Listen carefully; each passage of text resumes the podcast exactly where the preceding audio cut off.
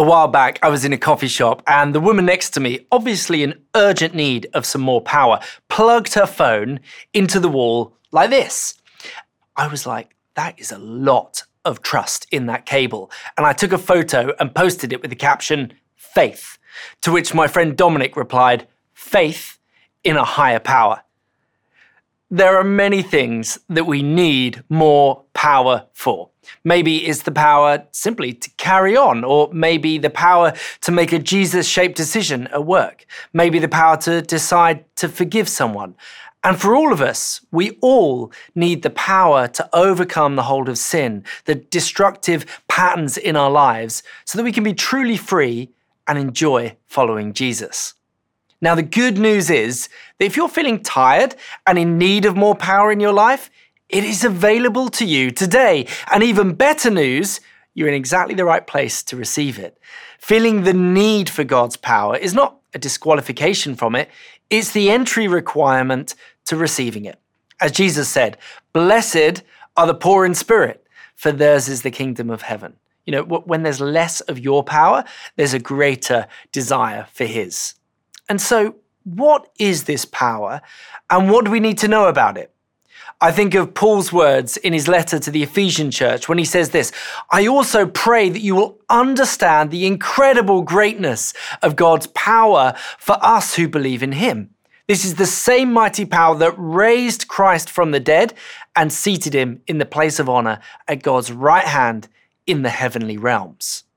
And so to help us understand this incredible greatness of God's power, for us who believe in him, the power of the resurrection that he says is at work in us, we're going to look at some of Jesus' first words to his disciples after he was raised from the dead. This, if you like, is what he says, this is most important that you know about the power of the resurrection.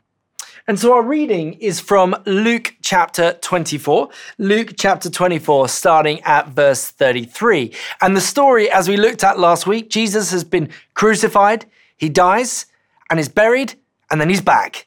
And the claim is he's been raised from the dead. And he starts appearing to people. And we're told that having appeared to one couple, they got up and returned at once to Jerusalem. There they found the eleven and those with them assembled together and saying, it's true, the Lord has risen and appeared to Simon.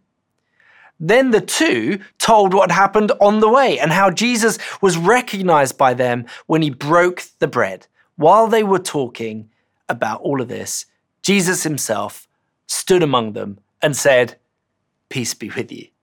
I love this. He, he appears to the one and then the two and then the group more and more. Like if you're the first person in your family that Jesus has made himself known to, you can be encouraged. You may be the first, but you won't be the last.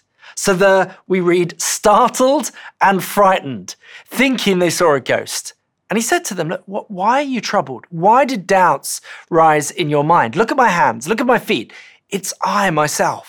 Touch me and see. A ghost does not have flesh and bones, as you see I have. When he had said this, he showed him them his hands and feet. And while they still did not believe because of joy and amazement, he asked them, do you have anything here to eat? And they gave him a piece of broiled fish. And he took it and he ate it in their presence. And then this is the bit we're going to focus on today. He said to them, this is what I told you while I was still with you.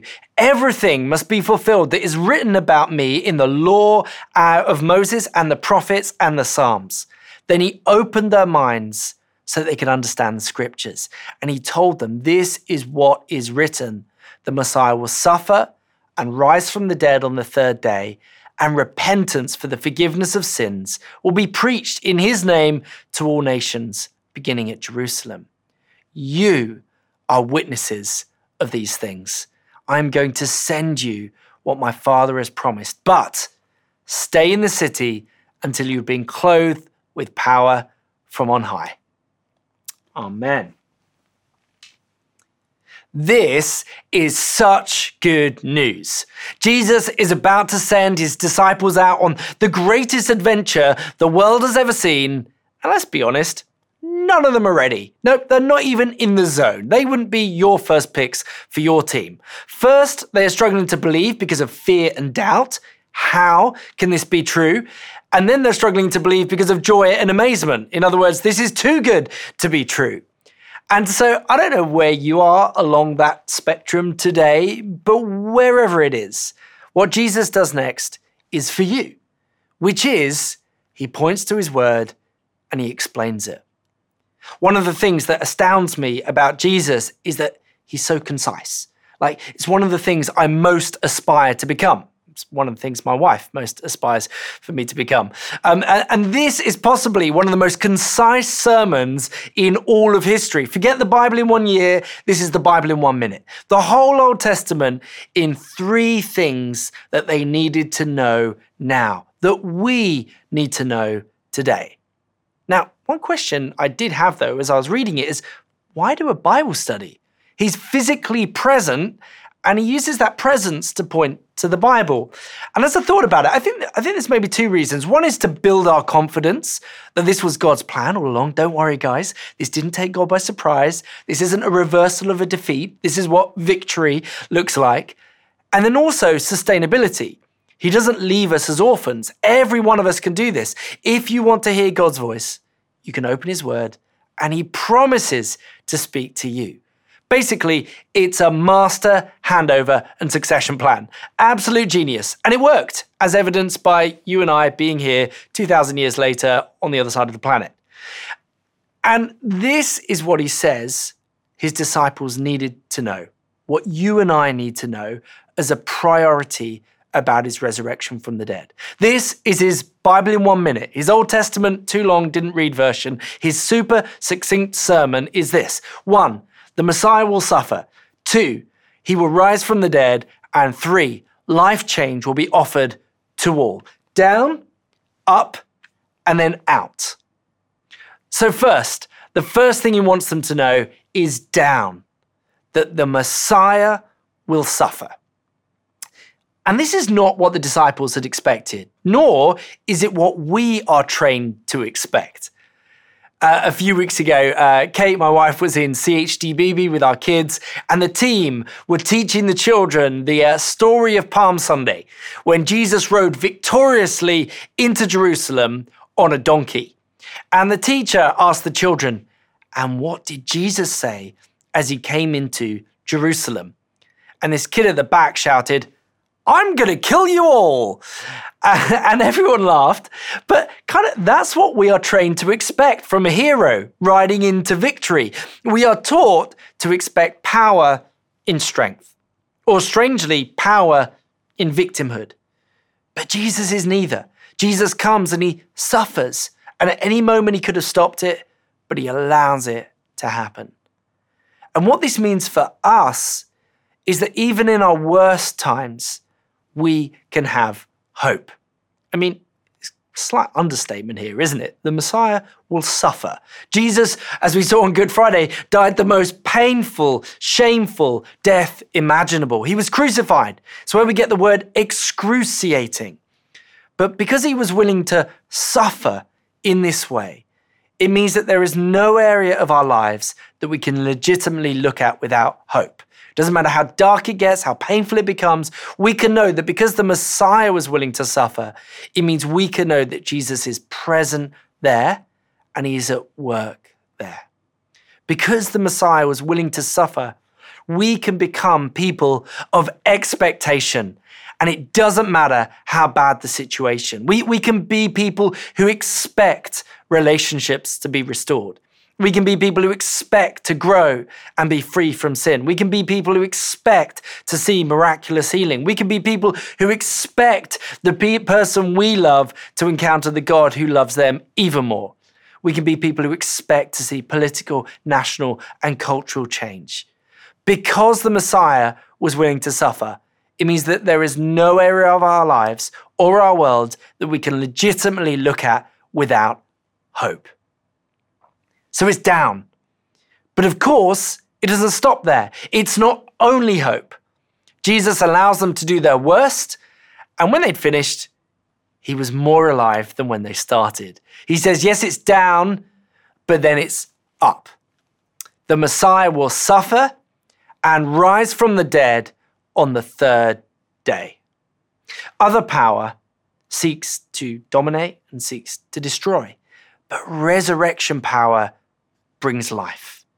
Do you know what? We will often fill out of our depth uh, at work, in our family situation, in our own mental health, or with our own sin. But none of that compares to this challenge. There is no greater obstacle to life than being dead. Being dead is the most impossible thing to overcome because you're dead. So there is nothing you can do to rectify your situation. But what we see here is that God is a God who saves even from death. He is a God who lifts up the lowly, who gives resurrection life, which is good news because as it's a gift, that means you didn't earn it by deserving it, so you can't lose it by not living up to it. We see this in the disciples. Like, like the reading starts with them hiding in a locked room. And then Jesus appears, and to be honest, things don't get much better. We read they were startled and frightened, thinking they saw a ghost. Like three years they've been with him, and that's the best explanation they can come up with for what's going on.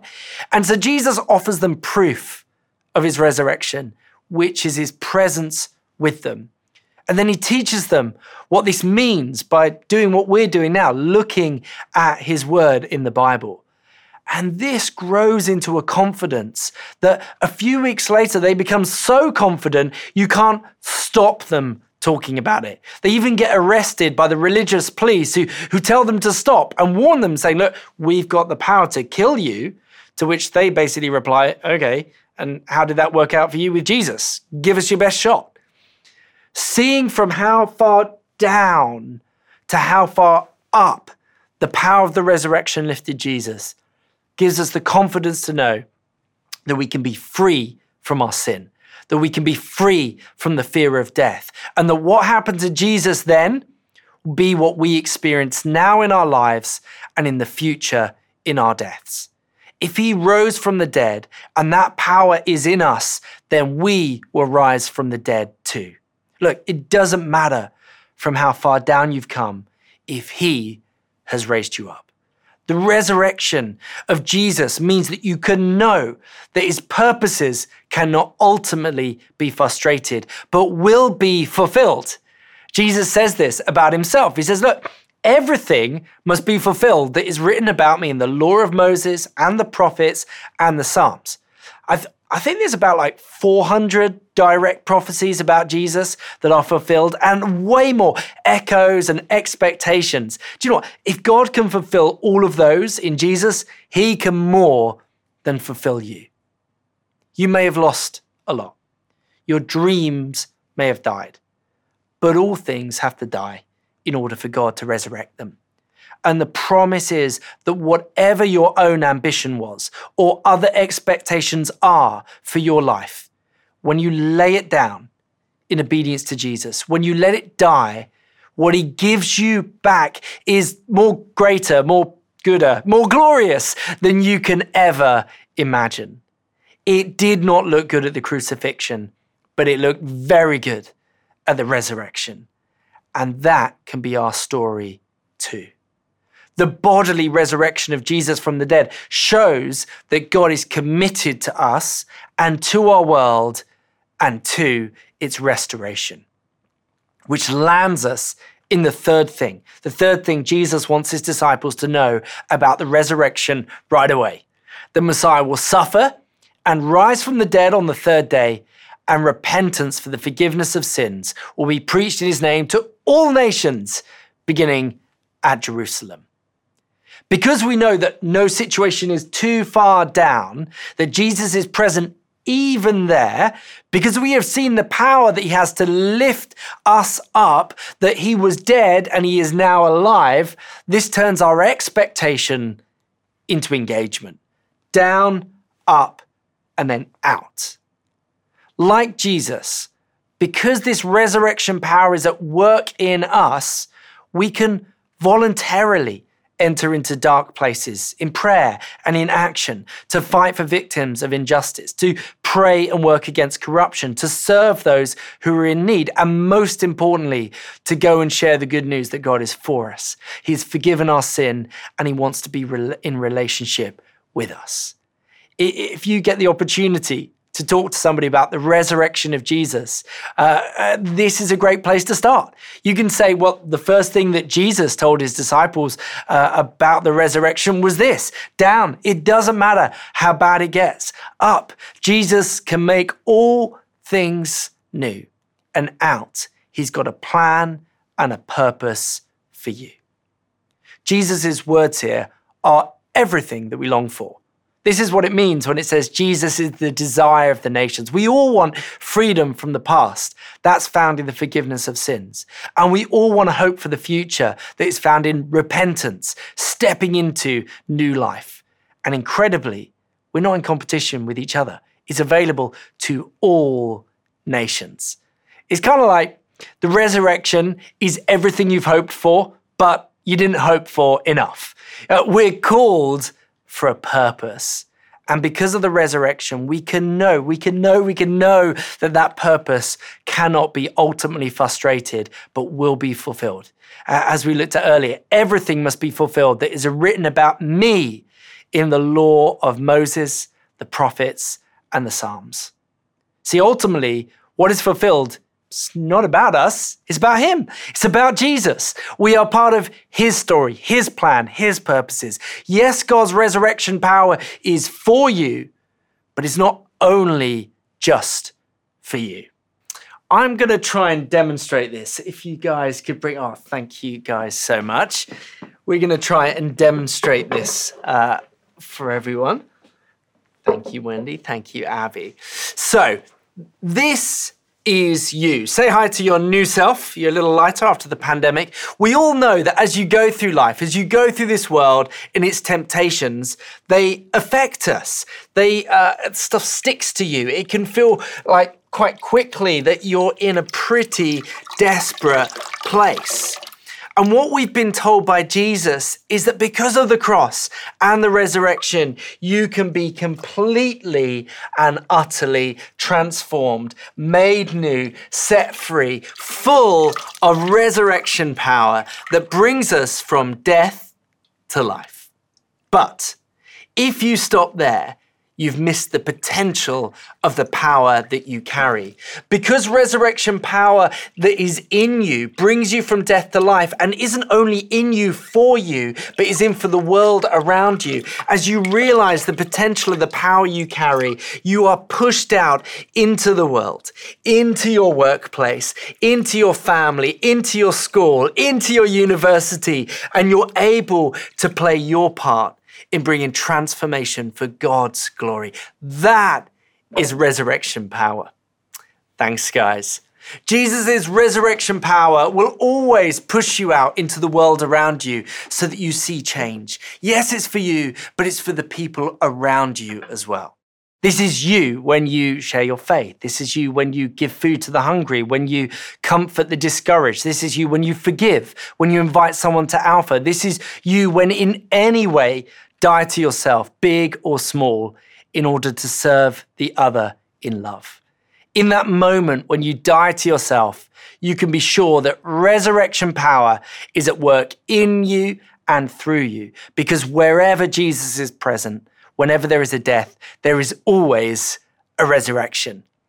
And it isn't always as obvious and as immediate as it was in our illustration. Because the Messiah suffered, it, it means that things aren't as we expect. They're often topsy-turvy. He waited till the third day to rise again. He left them hanging. There is often a wait. It takes faith to wait and to see the effect.